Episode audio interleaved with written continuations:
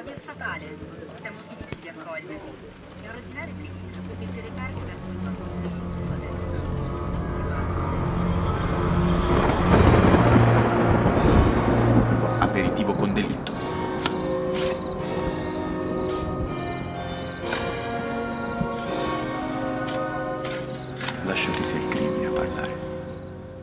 Ed eccoci qui, ben ritrovati, siete su Aperitivo con Delitto, solo su Radio Statale. Io come sempre sono Alessandro Novembre e qua in mia compagnia c'è Giorgia Di Maio. Ciao a tutti ragazzi, ben ritrovati. Mi sento una giornalista del telegiornale di Canale 5. E ben ritrovati oggi l'appuntamento delle 18.00. Parleremo dei casi molto entusiasmanti di alcuni furti. Eh, siete su Radio Statale, questo è il vostro TG preferito. Bene, ora passiamo la linea allo studio. C'è con noi Giorgia Di Maio. Ci vorrebbe anche la musichetta di sottofondo tipo... Eh, cioè non, non fa proprio così però. Scusami, ma tu quali telegiornali guardi esattamente? Perché io non ne ho mai sentito nessuno così. Beh, mi è uscita male, mi è uscita male. Comunque, beh, se ci pensi, TG parlano anche delle rapine, quindi ci, ci può stare, dai. Potremmo fare una rubrica divertente sui telegiornali, non sarebbe male, cioè un pochettino di freschezza, arriva aperitivo con delitto e vi parliamo in maniera divertente di tutto quanto. Ah, oggi parleremo del nuovo attentato che c'è stato in Italia. Ah, che bello! Minchia, cioè, sono morte 20 persone, ma pensa che coglioni.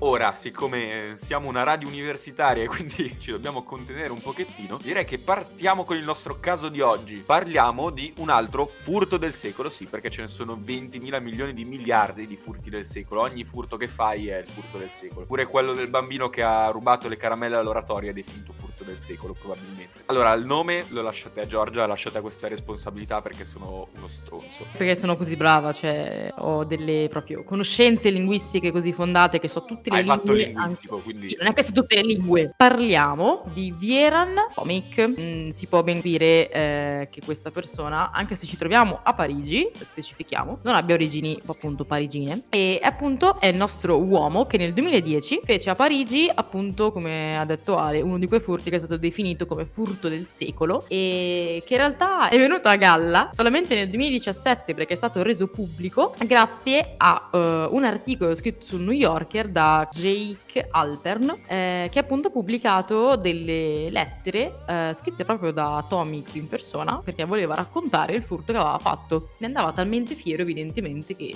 ha detto no, lo devono sapere tutti infatti così è stato. No, sì, ma lui eh, si autoproclamava un grande ladro, cioè comunque era fiero di tutto quello che aveva fatto, era orgoglioso. Ma partiamo un po' con il background di questa persona, insomma, chi è, cosa ha fatto, perché ne stiamo parlando. Allora, Tomic è nato nel 1968 a Parigi da genitori bosniaci, ma ci restò per ben poco a Parigi perché quando era piccolo la madre si ammalò e siccome il padre era un meccanico non riusciva a curarlo e lo mandò a vivere dai nonni nella città di Mostar. Tomic ha scritto che già a sei anni si era accorto di avere una certa predisposizione per infrangere le regole. Il primo furto, a suo dire, lo fece a soli dieci anni, quando si arrampicò dalla facciata di un palazzo ed entrò in una biblioteca e rubò dei libri antichi, che poi vennero restituiti dal fratello di un amico. A 11 anni, Tomic tornò a Parigi e iniziò a frequentare un gruppo di ragazzi che passava molto tempo a fare parkour nel cimitero di Parigi. Passava appunto molto tempo tra le tombe e le cappelle private di questo cimitero a fare molte acrobazie in giro. Sì, comunque è un posto molto suggestivo per fare le Cioè, acrobazie. certo, soprattutto sapendo il fatto che loro entravano di notte in questo cimitero, quindi non era il posto adatto per degli undicenni, ma vabbè, loro vanno lo stesso. Lui appunto si affeziona al parkour, soprattutto durante quegli anni si appassionò all'arte. Dopo una casuale visita al Musée de l'Orangerie. Vous parlez français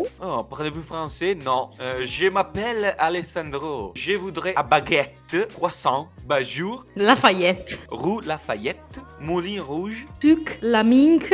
Cassé Lucas, vabbè. ha scritto appunto ad Alpern che era stato affascinato dalla possibilità di avere opere d'arte a portata di mano, quindi diventa un affezionato dei musei. Eh, mi sa proprio, proprio, proprio a portata di mano. Portata di furto, se così vogliamo dire, vabbè. Tomic voleva appunto studiare arte, ma il padre non l'ha presa molto bene, quindi Tomic iniziò ad occuparsi di furti in case disabitate insieme agli amici, sfruttando le sue doti di parkour, riusciva appunto ad arrivare in questi appartamenti. Per questo verrà successivamente anche definito come lo Spider Spider-Man dei ladri. Beh, un soprannome carino, io sarei contento di portarlo. In poco tempo divenne appunto un ottimo ladro, conosciuto in quel di Parigi, studiava con cura gli appartamenti che doveva rapinare e le abitudini dei suoi proprietari. Spesso entrava nelle case anche più di una volta, prima per capire cosa rubare, senza portare via niente e rimettendo tutto al suo posto, poi una seconda volta per rubare invece le cose che aveva individuato come di valore. Quindi era meticoloso, intelligente, ha inoltre detto che grazie alla refurtiva recuperata in un paio d'ore si poteva permettere di fare delle vacanze in Costa Azzurra di sei mesi. Qua prenderei un attimino con le pinze forse queste parole, un pochettino esagerate, eh, per fare bella figura. Te la tirava un pochino. Ha scritto di aver derubato tantissime persone anche conosciute come il cantante Harry Salvador, alcuni membri della famiglia reale egiziana, il designer Philip Stark, che ha detto che non ha mai saputo niente del ladro ma l'ha sempre rispettato per il suo stile. Era un ladro gentiluomo, a suo dire. Infatti, ladro gentiluomo chi è che era? Arsenio Lupin e Lupin è uno dei soprannomi che gli è stato dato negli ultimi anni. Comunque mi fa molto ridere, cioè, eh, che Stark eh, dice al giornalista che lo apprezzava come stile, però nel senso lo apprezzava mentre ti derubava casa? Tutto ok? Guarda, mi ha anche passato l'aspirapolvere sopra il tappeto, un bijou d'uomo, ho preparato la cena. Comunque secondo me poi lui sentiva proprio tanto anche il nome che gli era stato attribuito, perché è stato lui stesso a scrivere che si allenava diverse ore al giorno e eh, di aver provato a usare ventose, corde, balestre, arpioni per riuscire ad arrivare in determinati appartamenti e oppure addirittura fuggire attraverso i tetti di Parigi, cioè quindi nel senso era proprio entrato nel personaggio se così possiamo dire. E diciamo che anche l'idea del ladro appassionato d'arte, astuto e gentiluomo fa parte di una narrazione che non corrisponde del tutto al vero perché Tommy che è stato condannato per più di 10 diversi crimini accusato anche di spaccio, possesso illegale di arma da fuoco, minacce di vario tipo nei confronti di alcune persone incontrate in alcuni appartamenti e anche un suo amico ha descritto dicendo che è violento e anche un po' selvaggio. Quindi, secondo me, anche questa storia del ladro gentiluomo lascia il tempo che trova. È gentiluomo se non trova nessuno in casa.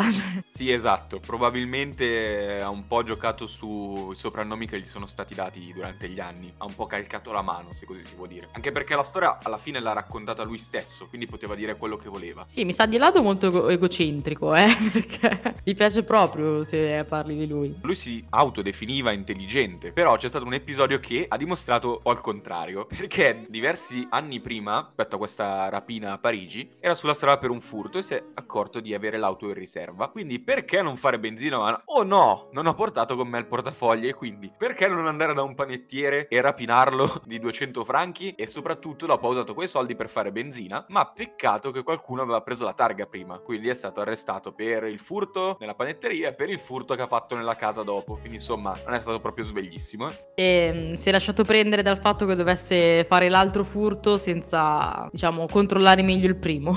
Anche perché cosa ci vuole forse? A tornare indietro a casa a prendere i soldi per fare benzina? Sì, effettivamente. E si evitava un anno di carcere, che non è poco. Comunque diciamo che come ladro, gentiluomo o sempre astuto non regge tanto l'idea, però era vero che era un grande appassionato e buon interditore di varie forme d'arte. E, um, la forma d'arte preferita di Tommy, che è la pittura, e i suoi pittori preferiti sono, oltre a Renoir, come abbiamo già detto, anche Matisse e Klimt per vari motivi. Eh, Matisse per i colori allegri, Klimt per la sensualità, vabbè, nel senso come biasimarlo, nel senso sono grandissimi pittori. E uh, nei suoi furti, in alcuni dei più ricchi appartamenti di Parigi, capitava che vedesse anche alle pareti quadri di grande valore. Raramente li prendeva perché era difficile portarli via e perché è difficile poi rivendere anche un quadro, ma ha raccontato che spesso si fermava a guardarli. Era una persona che le apprezzava davvero, anche perché è stato lui stesso ad affermare che era solito a toccarli e a toccare gli oggetti antichi per riuscire a percepirne il loro passato. Que- questo, questo suo aspetto è apprezzabile, diciamo. Anche a me viene sempre, o almeno quasi sempre, la tentazione di toccare le cose antiche. Non so come mai, è tipo una sorta di fascino che viene. Magari anche quando sei a guardare dei quadri per sentire la pennellata con le tue mani, cioè un senso diverso, un tatto diverso. Che cerchi di avvicinarti il più possibile con tipo le, i controllori che cristolano dietro comunque, oppure quando sei magari in dei posti antichi, come per esempio dei castelli, eccetera, dove magari sei all'interno di alcune prigioni o delle gallerie che venivano utilizzate da alcuni soldati, tocchi le pareti, nella mia testa si crea una specie di film, come pensare a tutte le persone che sono passate in Bravo, esatto, esatto, esatto. E pensare a quante persone hanno toccato quello che sto toccando io. Bravo. Quanto hanno passeggiato in quel pezzo. Magari ti dicono qua ci sono passati dei soldati che hanno combattuto durante questa guerra, questa guerra e quindi ti si crea tutto il film in testa di questi qua che si preparano le munizioni dentro i fucili, tutto il resto e tu sei lì tipo questo qua guarda è uno sparo quindi magari lo tocchi e dici cavolo qua cioè, magari c'è morto anche un uomo, capito? Sì, sì, no, quello assurdo. Oppure guardo sempre per terra per vedere se tipo, vabbè, tendenzialmente il marmo a volte ha delle macchinine rosse, però non so, quando sono più accentuati dico, eh, magari qua hanno ucciso qualcuno, questo è il sangue di quella persona. Oppure da piccola mi ricordo che quando andavo magari anche in gita, che ti portano a visitare le chiese, mi ricordo che cercavo sempre di toccare, magari sai, le colonne, classiche colonne importanti, dei pezzi più in alto, cioè non alla portata di mano, perché dicevo, se tocco più in alto è meno probabile che persone di adesso abbiano toccato e quindi probabilmente hanno toccato le persone del passato che l'hanno costruito, cioè Vabbè. viaggi oltremodo. E, mh, però appunto abbiamo fatto questa bella presentazione del nostro ladruncolo, però arriviamo al succo, ovvero perché stiamo parlando di questa persona. Infatti, in un giorno di inizio primavera del 2010, Tomic stava passeggiando lungo la Senna eh, quando vide il Museo d'Arte Moderna di Parigi, eh, in un edificio Art Deco vicino alla Torre Eiffel. E logicamente Tomic si accorse delle finestre e si accorse che erano facilmente raggiungibili dalla strada ed erano molto simili a quelle di un appartamento in cui era già entrato anni prima. Quindi capì che bastava svitare facilmente certe viti per smontare da fuori le finestre.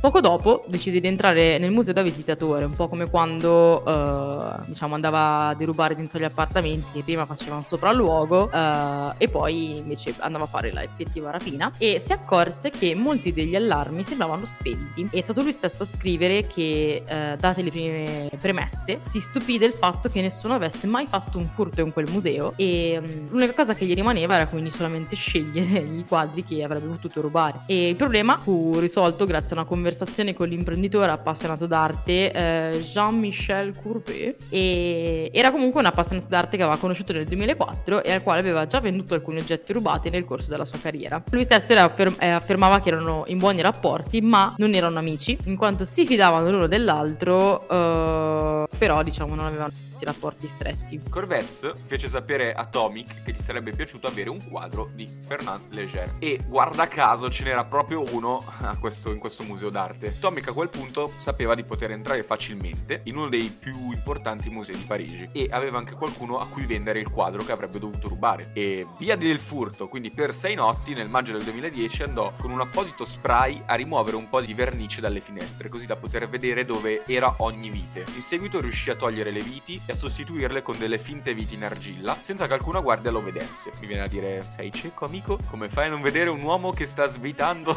delle viti e mettendo, sostituendole con qualcos'altro? Non è che è una roba da mezzo secondo, capito? Più leggo queste storie e più davvero mi chiedo, ma la sicurezza, ma che cazzo lì a fare? Sono lì a guardare che tieni esattamente eh, almeno 5 cm di distanza dall'opera d'arte, però uno ti sta svitando una finestra e non te ne accorgi, logico. E così, intorno alle 3 di notte del 20 maggio, tornò sul posto e usando due semplici ventose tolse la finestra su cui aveva lavorato nelle notti precedenti. Entrò così nel museo, evitò un paio di sensori di movimento e poi, dopo essersi accertato che non ci fosse nessuna guardia e non fosse partito nessun allarme, si trovò da solo in mezzo ai quadri. Vai anche con gli allarmi non funzionanti. Cioè, neanche una roba così arzigogolata, eh. Cioè... Ma ti ricordi la rapina di Anversa di cui abbiamo parlato? Lì cioè, avevano usato mille cose diverse, chiavi finte, coso. C'era il sensore di movimento, il sensore di caldo, il sensore di tutto. Qua invece c'è un allarme non funzionante. Così trovò subito il quadro di Leger e visto che non era partito nessun allarme, ebbe anche il tempo di toglierlo dalla sua cornice. Ma se voleva poteva farsi anche una visita del museo, già che c'era. Il nostro notar Bartolo della rapina di Anversa, cioè, se ci ascolterà mai, boh, penserà, "Ah, allora ho sbagliato il luogo in cui fare, fare la rapina, anche perché Sì, potevo esatto. andare lì, fare meno lavoro e portarmi a casa gli stessi soldi. Ha poi raccontato che preso il quadro di Leger si è messo a guardare appunto anche gli altri quadri. Lui, ricordiamo, doveva prenderne solo uno, solo questo qua. Però ha visto un dipinto di Matisse, il ritratto fatto da Modigliani alla sua musa, e quindi via di altri due quadri, e poi ne ha presi anche altri due, uno di Picasso e uno di Braque. Quindi facciamo un piccolo recap. Ha rubato 5 quadri La natura morta con candeliere di Ferdinand Leger, Il piccione a Poix di Pablo Picasso, Albero di ulivo vicino alle stack di Georges Braque, anche rima. Scemo. Vabbè, La pastorale di Matisse e Donna con ventaglio di Modigliani. Comunque pensate su quanto si sentiva tipo coinvolto nell'arte che addirittura secondo lui erano i quadri stessi che gli parlavano. Per portare i 5 quadri nella sua Renault, che era parcheggiata qualche minuto dal museo, Tomic ha avuto anche il tempo di fare un paio di viaggi. Cioè, quindi è entrato, ha portato i quadri nella sua macchina, è rientrato e ha portato altri quadri nella sua macchina. Sicurezza on point proprio. Tranquillamente, sì, ma è stato anche lo stesso direttore del museo che ha affermato che poi i sistemi di sicurezza non erano stati ben messi a punto e volevo dirgli ci siamo accorti. Cioè, Sì, ma tu hai uno dei musei più importanti di tutta Parigi e non metti dei sistemi di sicurezza a posto? no, ma più che altro anche lì deve sempre succedere qualcosa per farteli poi sistemare? Hmm, prevenire è meglio che curare, forse. Infatti, cioè, dalla mattina dopo, ormai danno fatto, iniziano logicamente eh, le indagini. Visto che i cinque quadri erano tra i migliori della collezione, si pensò subito al furto di un intenditore e i giornali di tutto il mondo nel frattempo iniziarono a parlare del nuovo furto del secolo, anche qua 12.000 furti del secolo, vabbè. E in effetti per il valore dei quadri rubati il furto era il più grande dal 1990. Quindi possiamo dire il furto degli ultimi vent'anni. Quello di Anversa è del 2003, quindi è anche quello del furto del secolo. Cioè, quindi furto del 2010 facciamo. Però 100 milioni eh, hanno preso, 100 milioni in quadri. Non è poco, eh. Eh no, non è, non è poco, decisamente. E intanto, quella stessa mattina, Tomic incontrò Corvée e- in un parcheggio sotterraneo e Tomic era nella sua Renault e ha raccontato che passò la maggior parte del tempo a guardare il quadro di Matisse e Corvée, quando seppe che Tomic aveva rubato 5 quadri anziché uno, si innervosì, ma decise comunque eh, di prendere tutti i quadri. In cambio diede a Tomic, secondo la sua versione, una scatola di scarpe con dentro 40.000 euro, una sorta di acconto, diciamo, in attesa di vendere poi i restanti quadri. Sì, anche perché sennò è una fregatura. Una cosa dal valore di 100 milioni, 40.000 euro. No, no, no, esatto, cioè scordatelo proprio. Che poi anche lì cioè, si arrabbia, però intanto poi se li compra. Quindi forse, forse gli faceva anche comodo. Non si fa sfuggire, diciamo, un'occasione del genere. Tra l'altro, cosa molto strana, perché durante l'estate del 2010, quindi il furto era stato a maggio, quindi almeno un paio di mesi dopo, ancora la polizia brancolava un po' nel buio, ma ricevette una soffiata di cui in realtà però eh, non si sa molto. E qualcuno disse che i quadri li aveva rubati Tomic e si misero quindi sotto controllo i suoi telefoni, iniziarono anche a pedinarlo. Quindi qualcuno evidentemente sapeva di questa cosa. Io non vorrei che sia lo stesso Corvée che visto che hai detto ah mi hai messo nei cazzi con quattro quadri in più del richiesto, ora ti metto nei cazzi io. A sto punto poteva andare direttamente dalla polizia e gli diceva c'è questo qua che ha cercato di vendermi dei quadri. Io collaboro e voi non mi fate andare in carcere oppure boh mi fate andare solo un anno, capito? E ma sai cosa? Se lo diceva così, poi lui non avrebbe più po- potuto vendere i quadri. Invece così metteva lui in prigione, lui si vendeva i quadri dicendo no, io non ce li ho più e poi si intascava i soldi. Sai cosa? C'era il rischio che poi Tomic cioè, poteva parlare, capito? Poteva dire "Sì, io gli ho dati a questo. L'altro poteva negare, tipo no, no, no, io non ce li ho, li nascondeva, era la sua parola contro l'altra. Magari potrebbe essere stato qualcuno a cui il nostro Cortez doveva vendere i quadri e poi dopo magari non si sono più trovati d'accordo. Dubito che sia stato qualcuno che ha visto la scena, anche perché chiamare dopo due mesi. Eh no, esatto, esatto. E dubito anche che Tomic abbia raccontato di questa cosa a qualcuno. Sai che potrebbe essere perché mi sembra molto vanitoso alla fin fine. Dice che se l'è tirata? Sì, sì, ho rubato 5 quadri l'altra sera. Sì, secondo me potrebbe essersi vantato di questa cosa davanti a qualcuno di sbagliato. Magari per fare il brillante con qualche ragazza. Vabbè, comunque alla fine poi, diciamo, il fatto di pedinarlo ha portato a qualcosa perché lo videro entrare al Centre Pompidou e un altro dei più importanti musei di Parigi e eh, lo videro osservare con attenzione le uscite di emergenza e il giorno dopo lo videro anche che comprava colla, guanti, ventose e altre cose che gli sarebbero tornati utili per un furto. Quindi eh, diciamo che ha destato sospetti, logicamente. Quindi secondo me già un po' qua cominciavano a capire che effettivamente poteva essere davvero lui il ladro. Ha però evitato di fare la rapina. Vedi? Viene definito Spider-Man per un motivo. Magari aveva il senso di ragno e ha capito di essere stato pedinato e quindi ha deciso di non farla più la una rapina. Successivamente fa anche, a mio avviso, un passo falso, cioè quello di cambiare la sua segreteria telefonica del telefono di casa, sostituendola con un messaggio che diceva se vuoi comprare quadri, opere d'arte o gioielli, sono disponibile. Tra l'altro ho anche 5 quadri di grande valore. Cioè perché Sei scemo?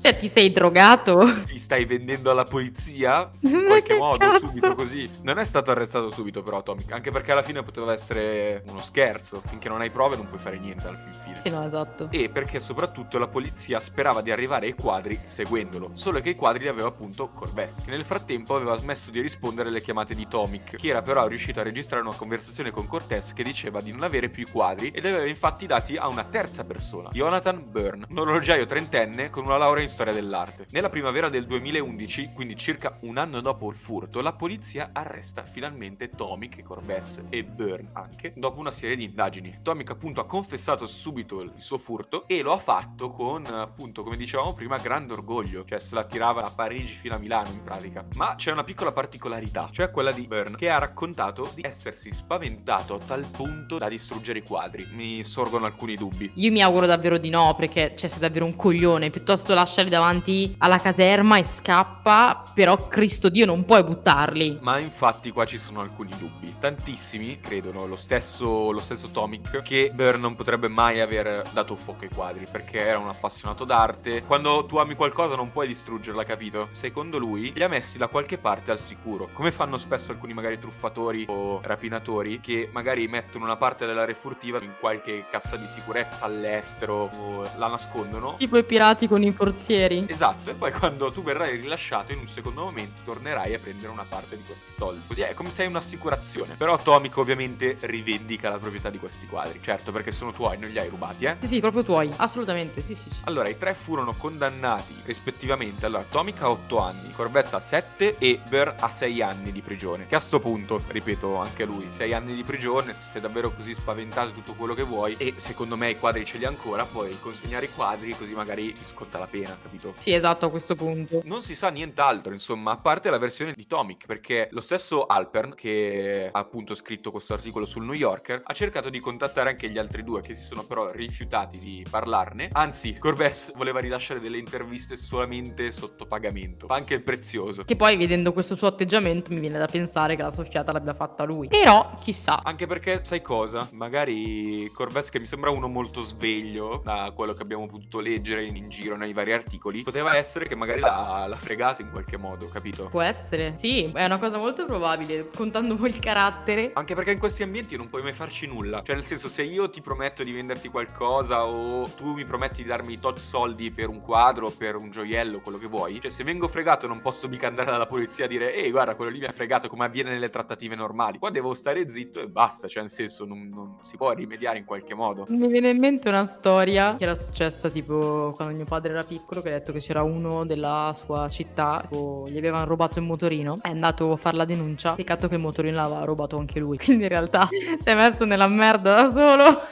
Un genio. Sì, guardate, mi hanno appena rubato la macchina che ho rubato a mia volta a un altro tizio. Vi prego, riprendetemela, non so più cosa fare. Devo andarci al lavoro. Il problema è stato che lui neanche si ricordava di averlo rubato, solo che nel momento in cui ha dato la targa, il tizio logicamente hanno controllato sui vari registri e fanno ma questo motorino è stato rubato sei mesi fa. Non, non so come sia andata a finire, devo chiederlo a mio padre, però sarei molto curioso. Questo era da inserire in CSI criminali scandalosamente idioti, cioè per forza. Dovremmo farla all'italiana, secondo me troviamo tante cose. Anche, potremmo chiedere magari tuo padre sa qualche altra storiella, quella. Eh beh, non voglio dire da dove viene per non offendere nessuno, però si può forse immaginare.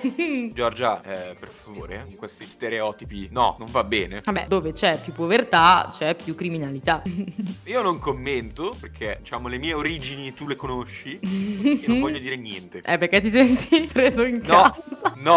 Ma quindi secondo te i quadri ci sono ancora? Dal profondo del mio cuore dico sì, ma perché lo spero? Perché, ma non tanto per i soldi e robe così, ma per il patrimonio artistico. Mi si spezzerebbe il cuore se sapessi che davvero sto idiota li ha buttati. Altro che sei anni di prigione, ma ti do l'ergastolo, stronzo. No, allora, anche perché ogni persona ha le sue conoscenze. Quindi, secondo me, anche questo Burn, visto che era dentro degli affari loschi, avrà conosciuto altre persone, quindi li avrà potuti affidare questi quadri. Io non ci credo che lui ha avuto paura e li ha bruciati tutti tutti e cinque, dai. Anche perché così ci perdi e basta, cosa ci guadagni? Possibile che hanno accettato la pena così, senza cercare di opporsi, fare un patteggiamento, niente. No, no. Mm. Tomic viene detto che durante il processo è risultato molto educato, intratteneva la corte, la faceva ridere, ci scherzava, insomma, cioè, sereno. Tra l'altro, scusami, 2011, eh, cos'è, 8 anni lui? Vuol dire che è uscito. No, no, è perché il processo è finito nel 2017, quindi nel 2025 esce. È vero, è vero, è vero. Vabbè, neanche tra tantissimo, 4 anni. Ma questo qua secondo me esce è di nuovo ricco, eh. Ti dirò. Probabile. Direi che siamo arrivati alla fine del nostro caso. Oui, te lo dico alla francese. Eh, Tanto ormai bravissimo. Lascia un po', diciamo, aperte varie interpretazioni. Però, boh, è anche quello il bello. Quando non hai proprio una fine certa e puoi dare sfogo all'immaginazione. Sì, puoi dare le tue ipotesi, puoi sentirti anche tu un detective. Quindi anche voi fateci sapere cosa ne pensate. In qualche modo scrivete a me, scrivete a Giorgia, scrivete alla nostra pagina. Vogliamo sapere un po' le vostre teorie. Adesso vi do la via di Giorgia Di Maio, scrivetele una letterina. Tra l'altro volevo ringraziare la mia amica Rebecca che ci ha gentilmente fatto presente questo caso, molto interessante, grazie Rebi. Noi vi ricordiamo come sempre che ogni mercoledì usciamo con un nuovo podcast, più precisamente alle 17. Ve lo ripeterò fino allo sfinimento, segnatelo sul calendario, mettete un promemoria. Se avete la memoria di un criceto come me, che non si ricorda mai una mazza, so che siamo in tanti a soffrire di questa patologia, lo so. Sì, sì, Ale è quella persona che ti dice "Oh Gio, venerdì mangiamo una pizza". Tu gli scrivi "Ale, guarda, non so se riesco stasera". Ah, dovevamo vederci. Va bene Ale, va bene.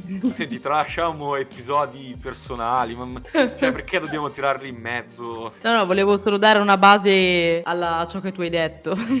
Io, io non sono così infame, eh? io, io non ti infamo in questo modo. No, no, non è vero. Allora, la prossima volta, puntata speciale, visto che è roulette russa, episodio infamiamo Giorgia Di Maio. Guardate, mezz'ora di podcast, ma va, ne esce fuori una stagione intera. Guarda, ma mi ci metto dentro pure io a infamarmi perché alla fine me lo merito. Comunque, seguiteci anche sul nostro social che è Instagram, dove ci chiamiamo aperitivo con delitto trattino basso RS. RS sta sempre per Radio Statale, la nostra piattaforma che ci permette di andare in onda sempre ogni mercoledì alle 17. Vedete che ve lo ripeto, ve lo sto tipo inculcando come messaggio subliminale dentro la testa. Mi raccomando, vi aspettiamo alla prossima puntata e buona serata. Ciao ragazzi! Ciao.